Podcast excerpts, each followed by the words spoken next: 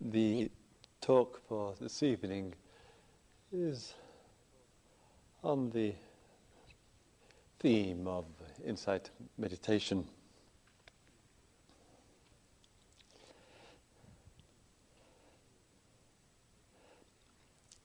Over the years of the privilege of the opportunity to serve the Dharma, both here at IMS and in other places, there has been, generally speaking, a growing degree of interest and exploration in the field of meditation, in the, in the field of uh, insight meditation. And this tradition, like a number of others, continues to attract a widespread interest from all manner of uh, people and backgrounds. And one of the healthy aspects of the insight meditation tradition, speaking of course in a, a general way for the moment, is that there has been and continues to be a recognition that the truth of life, the truths of life, cannot in fact be contained at all within a, a particular form. Not you nor I, nor anyone else on this earth can hold the truth, can be a uh, possessor of truth. And the very nature of things doesn't permit, doesn't allow truth to become a possession of any individual or any tradition or any religion or view. And in a way, it is the appreciation and realization of this is, in fact, the saving grace of us all. Thank goodness no one can possess truth, can claim truth, hold it.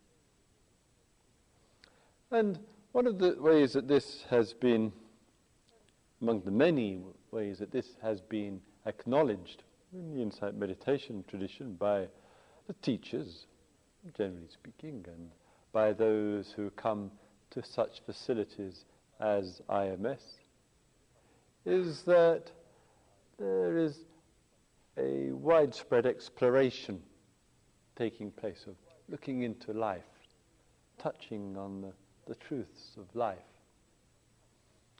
And in the last year or so,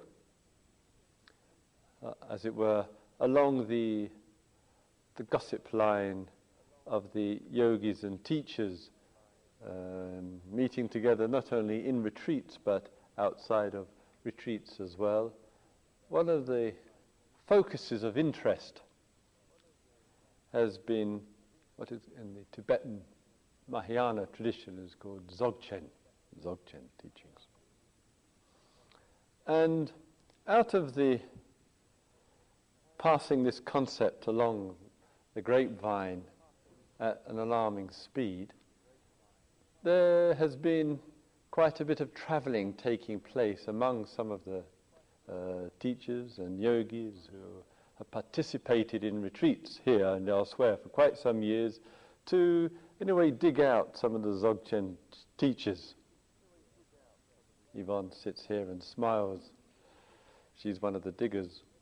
and, and what has been found and appreciated is that quite often the image of Mahayana tradition, particularly Tibetan Mahayana, is one of tremendous, colourful, we might say, and diverse expressions of religion in its form and its colour and its presentation and its rituals, and a huge variety of techniques, sometimes mind boggling in their diversity. And in all of that diversity, there's been a connection has been made with Dzogchen teachings. And what has been found and what is being appreciated is that between the two traditions, there's coming about a real appreciation of the similar facets of them. And so Yvonne, just before coming here, just before we're talking hours, before arriving here last Friday, is one of those who is participating in a two-month Dzogchen retreat in upstate uh, New York. And a number of our friends are there at the same time, sitting there and probably sitting there in their spot, just as we uh, here and now are sitting here, and including uh, Joseph and Sharon, two of the co-founders of IMS. And the teacher there, what's his name? Khenpo. Khenpo. Huh? Khenpo. God, unbelievable names. Khenpo is enough. Khenpo. Nyoshul Khenpo. Uh, is uh, uh, teaching there at this time. And I think one of the healthy aspects of this is this willingness, both amongst teachers and uh, yogis, to explore diversity, which means, I think in a very meaningful way, one isn't restricting oneself to any particular form, any particular mode of instruction, any particular technique, any particular individual. But I think it's a very healthy sign in this tradition that that expansive exploration is taking place. And sometimes I hear, as a teacher, people say, well, they would say to me, Christopher, does it mean that perhaps the teachers and uh, the meditators, the senior meditators, the golden oldies as I refer to them, does it mean that perhaps this tradition isn't providing enough? So therefore, they've got, people have got to go, including teachers, have got to go elsewhere and do a bit more digging elsewhere to uh, get a bit of extra satisfaction, get another fix. and having talked with teachers and friends on this uh, theme, it's not the message which I hear at all. I don't get the message of shortage of, therefore, look outside, look into another form. I think it's much more in the spirit of interest, that the spiritual life is a very diverse and expansive life and doesn't need to be, for any of us, confined to something in particular. And in a way, Joseph and Sharon and Ram Dass, who was there for a couple of weeks, and other friends, really are putting out a very valuable and important statement to, to all of us. And I think another important aspect of this as well, that an expansive uh, and exploratory spiritual life also saves everybody from being in a cult. Another aspect of this. So, in that respect, insight meditation has, and has been made clear over many, many centuries, and similarly with uh, Dzogchen as a kind of uh, Mahayana counterpart, we might say, to Vipassana tradition, that has, that has been said over many, many centuries. Let's look at the relationship to what we do. Let's see into that very, very deeply. And let's, right from the very beginning, not build up any attachment or any identification with the form which we employ, with the resources in the present which we are using. Let's not make too much of it. Let's see the emptiness as well.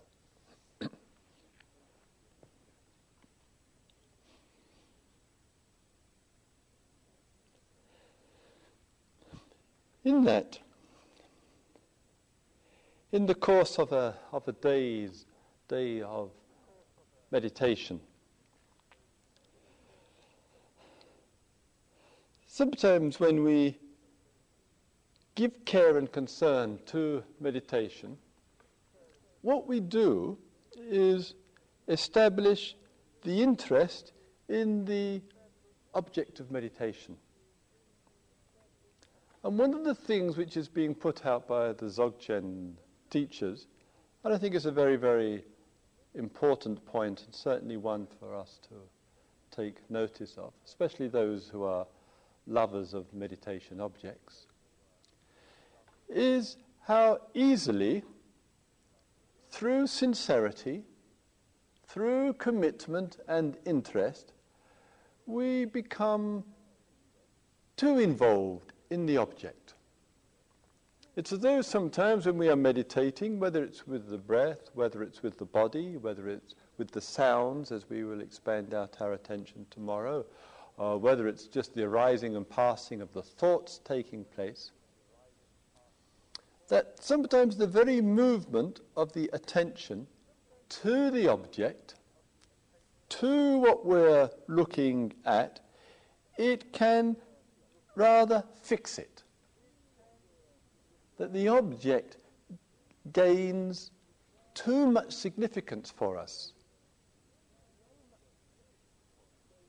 And when that gains a certain significance, we start using the meditation to measure our success and failure.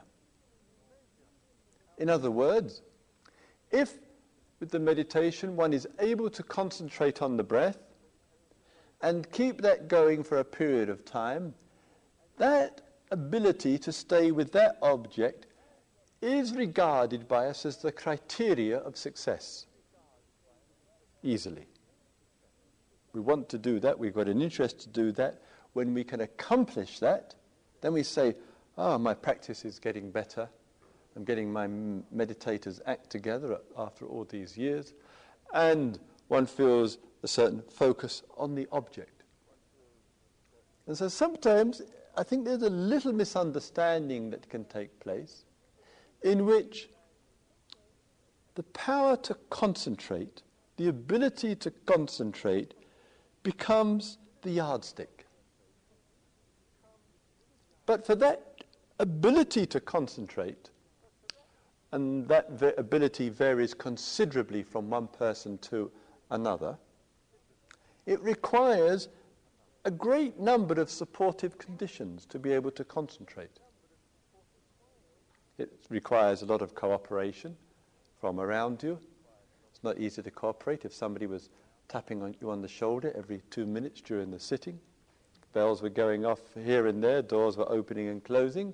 So we need an environmental cooperation to be able to concentrate on something particular.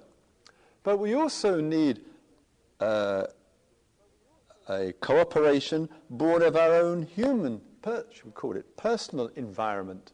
That means if one wishes to stay focused and concentrated on the breath, it needs quite a lot of cooperation of the mental, emotional, physical, conceptual conditions. One might almost say they have to be agreeable. And if those conditions are there as well, there's a certain degree of relaxation, comfort, uh, interest to be here and now, and those supportive factors, as well as the environmentally supportive factors, then we might find with some effort or with not much effort, we can concentrate on the breath, we can fix the object. And this sense of fixing the object and staying one pointed on it becomes an affirmative expression for us of what meditation is. Is it meditation or is it just concentration? Because the environment inside and around one is permitting it. Is there a difference? In the Dzogchen teachings, there's, I've been hearing uh, from Yvonne. She wouldn't claim to be an authority after a month, I'm sure, but uh, sh- she has been telling me that one of the, uh, in, she better correct me as I speak, uh, but one of the uh, encouragements and expressions of the teachings which are taking place there at the moment is an open or expansive awareness and quite a lot of encouragement in those teachings to keep the eyes open and not to be too concerned, too focused on a particular object. Right? Good. It's a miracle. And in that more open and expansive attention, the object itself, which is one of the features of vipassana meditation, isn't a particularly significant feature of Dzogchen meditation, Dzogchen awareness.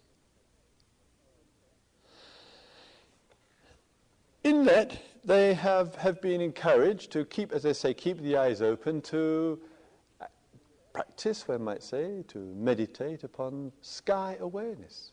Just to be aware of the sky, just to be aware of an expansive, open field of attention.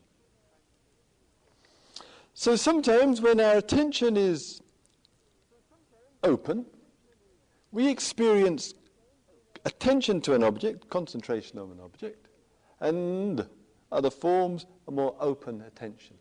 If I may just come back to the meditation here, otherwise it would sound like a sales pitch for Dzogchen. it is. Um, so when there is an object which is established, one has established an object, then one finds at times that the attention moves away from the object and other objects begin to appear. When other objects begin to appear and there is the losing of concentration on the breath, the other objects appear to be in opposition to this concentration. The other objects appear to be in opposition to that object which one is concentrating upon. And so then we enter into a struggle. It's not quite a life and death struggle, but it ought to be. We enter into a struggle of trying to be with the chosen object, the given object, and minimizing the time with the unwanted object. And this becomes the story of our life, all in a moment of meditation.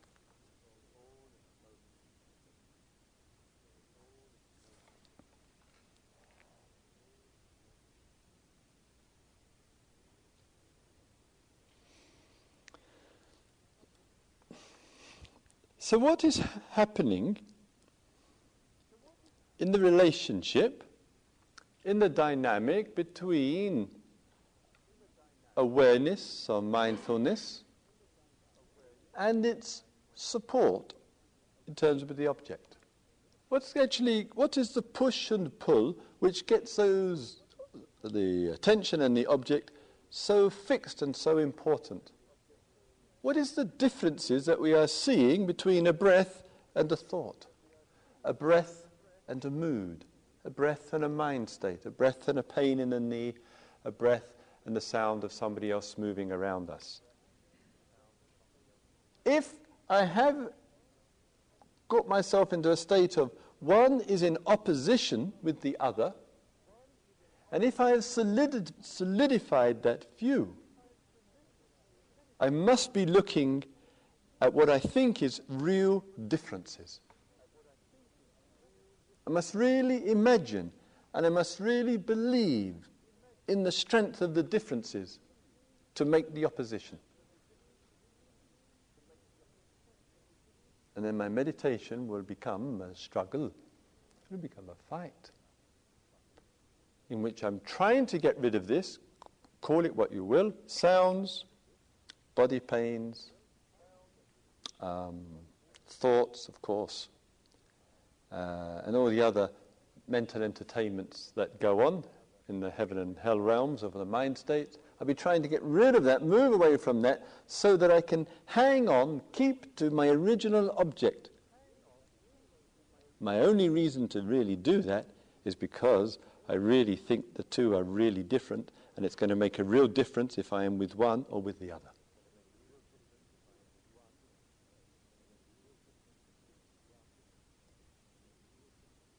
I'm not so sure if the difference is as big as we imagine.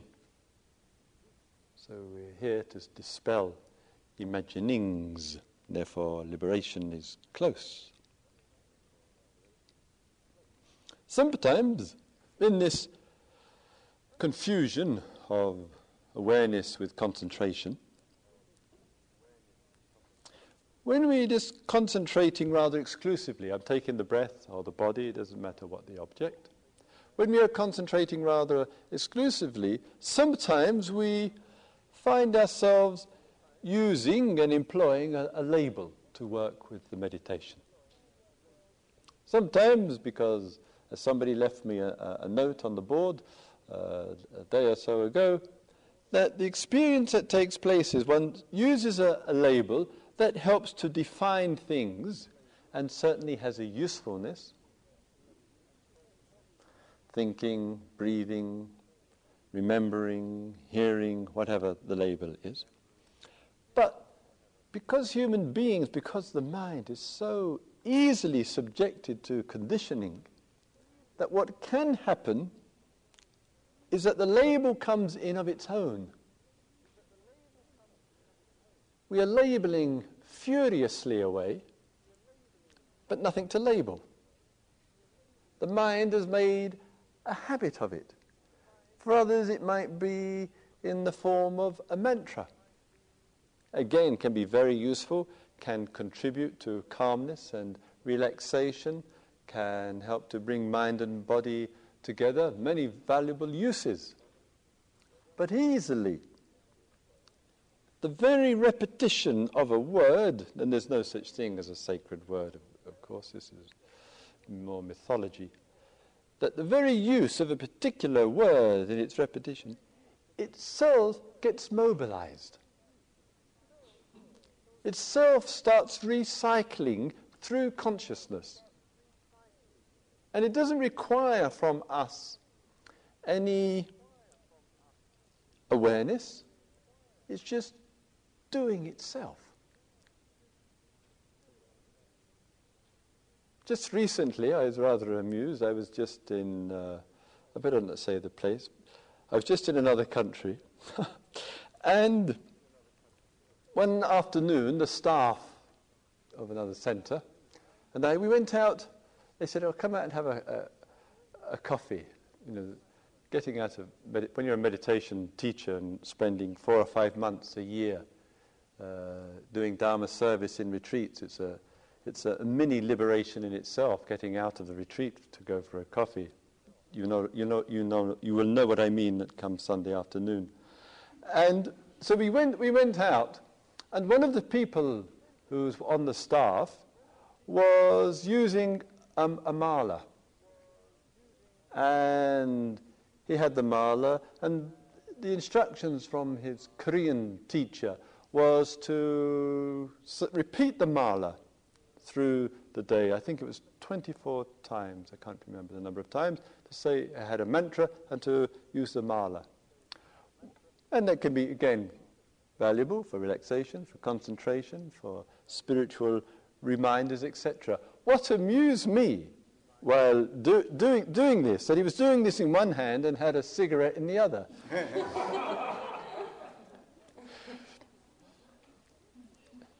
This could be very non dual, but it's hard to get around it.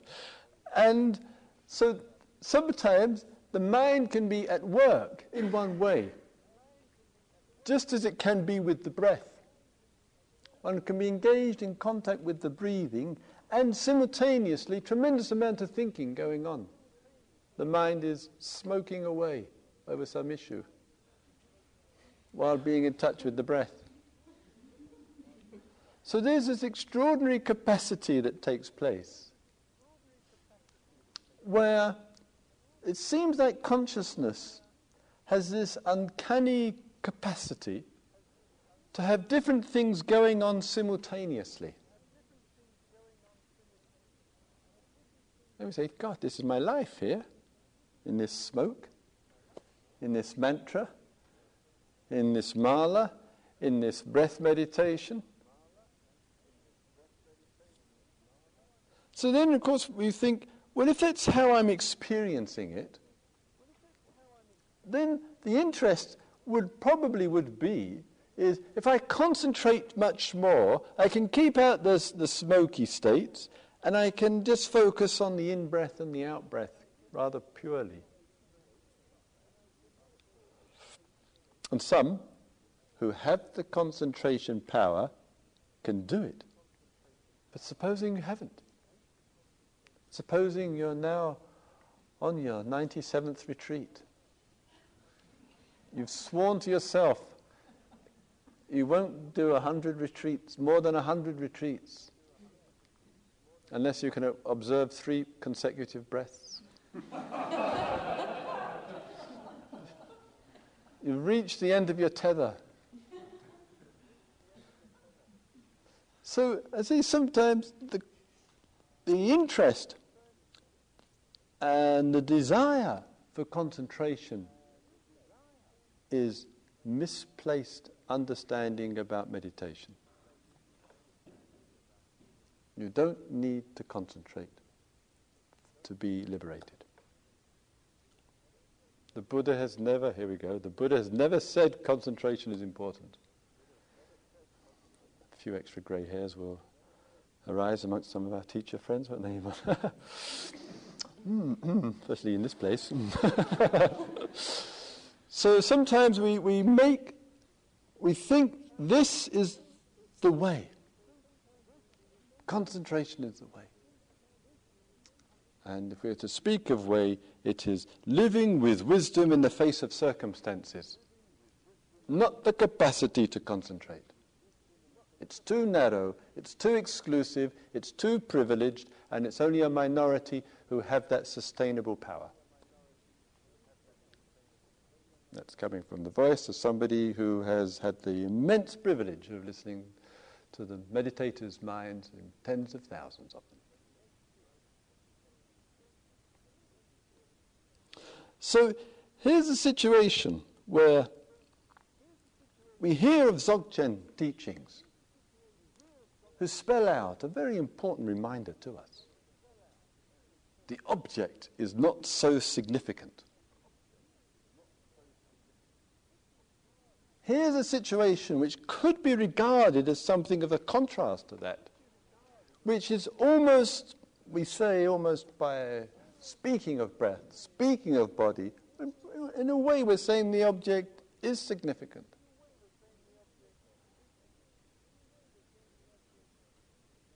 Where is the fusion of these? Perhaps the fusion is recognizing that one object and the characteristic of one object and the characteristic of another object is not as different as we imagine.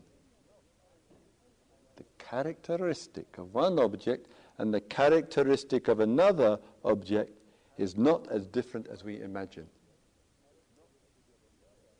Can we be as clear about this, so clear that object or objectless meditation makes no difference.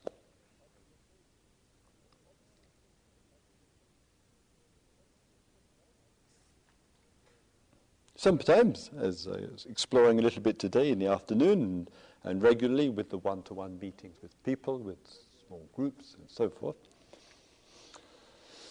I will ask, as I was asking somebody today upstairs, what is Actually, to just backstep here for a moment,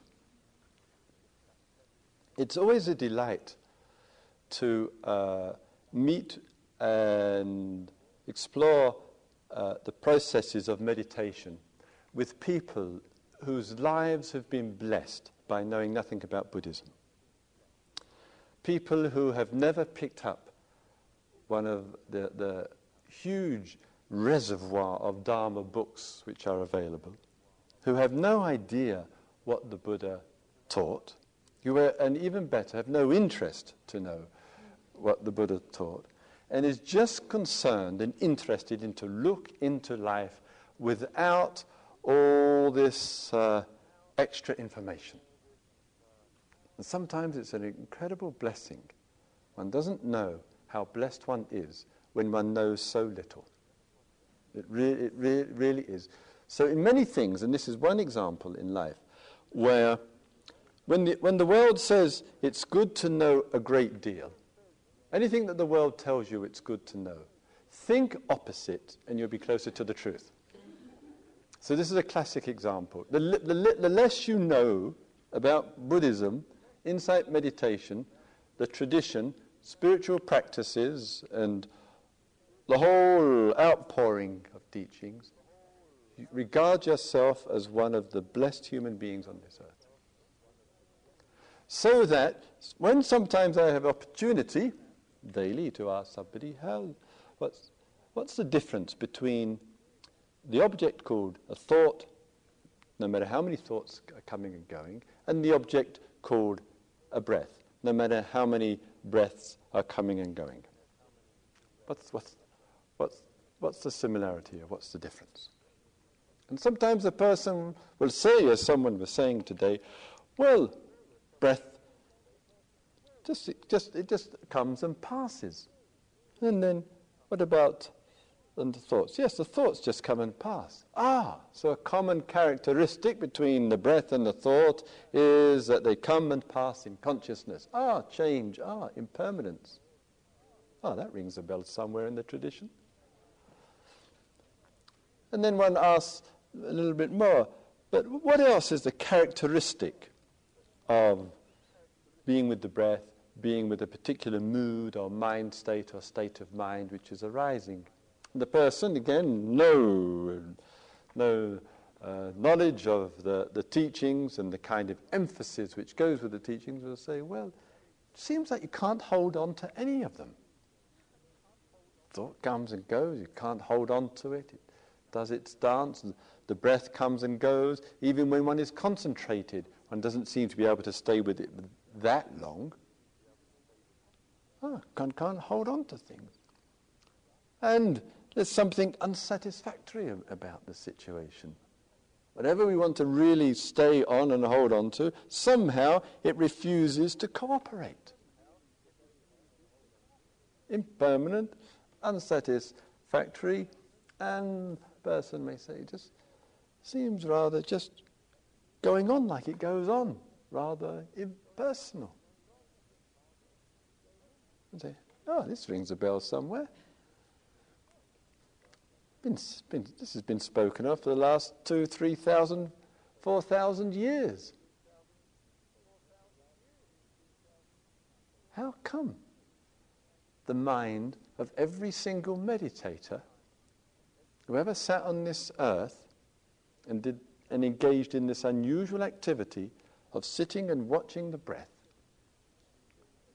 and seeing that one couldn't hold on to the breath have all come to the same agreement, the same acknowledgement, and the same recognition that the characteristic of breathing, it comes and goes, the characteristic of thoughts, it comes and goes, that is unsatisfactory, that one can't keep a handle on it, and it seems just to be going on in the nature, it seems rather impersonal, rather not self.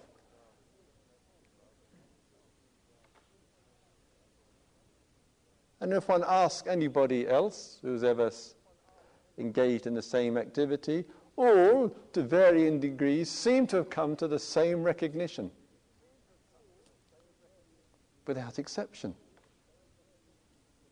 So, those 97 retreats that one has done, that the 98th, 99th, and 100th offer no hope because it will still be changing, it would still be impermanent, it would still be unreliable, and it would still be unsatisfactory because one can't have it as one would like.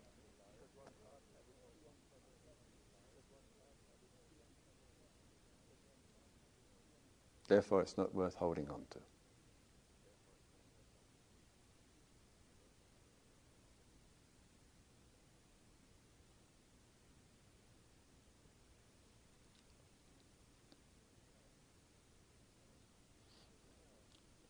So, in bringing our interest to this, our awareness uh, to this in our looking at this, if that's the character, the feature, if that's what stands out for us with anything which is called an object, anything, anything which attention is bound up with, is connected with, that really stands out for us, then in a way nothing is worth holding on to, making a fuss about. If that's the way that that keeps revealing itself to us, what's it revealing as well?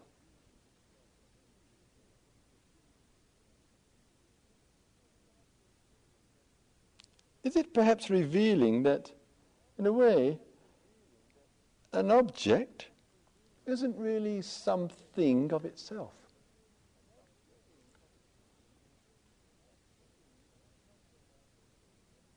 So when the Dzogchen masters say, keep the eyes open,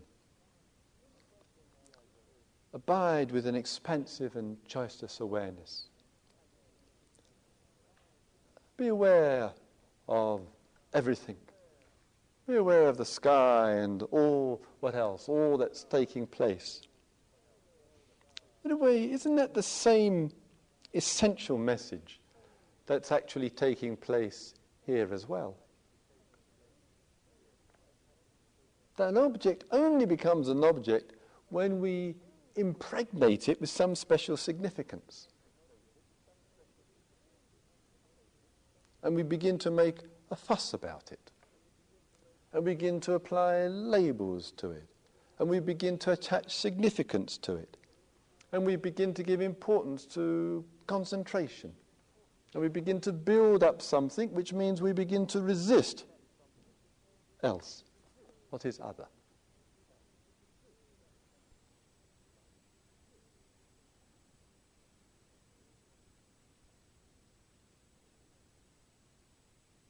So I say there's no difference between choiceless awareness and chosen awareness. Choiceless observation and particular observation.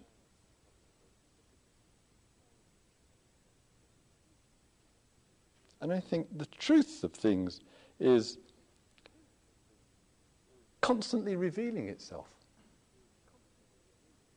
It's abundantly clear. And no matter what the disturbance is going on, no matter what the depth which is going on, no matter how many times we are with the breath or the body, or how many times we are not with the breath and not with the body, I say it doesn't make any difference.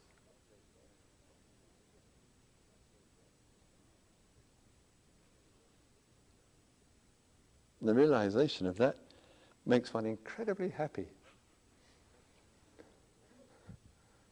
No more effort. Effort's pointless. No more concentration. Oh, thank goodness for that.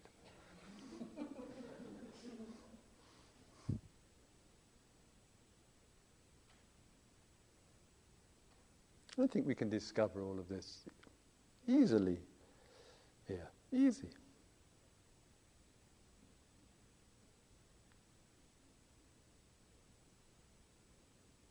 May all beings see into the nature of things. May all beings explore life. May all beings abide expansively.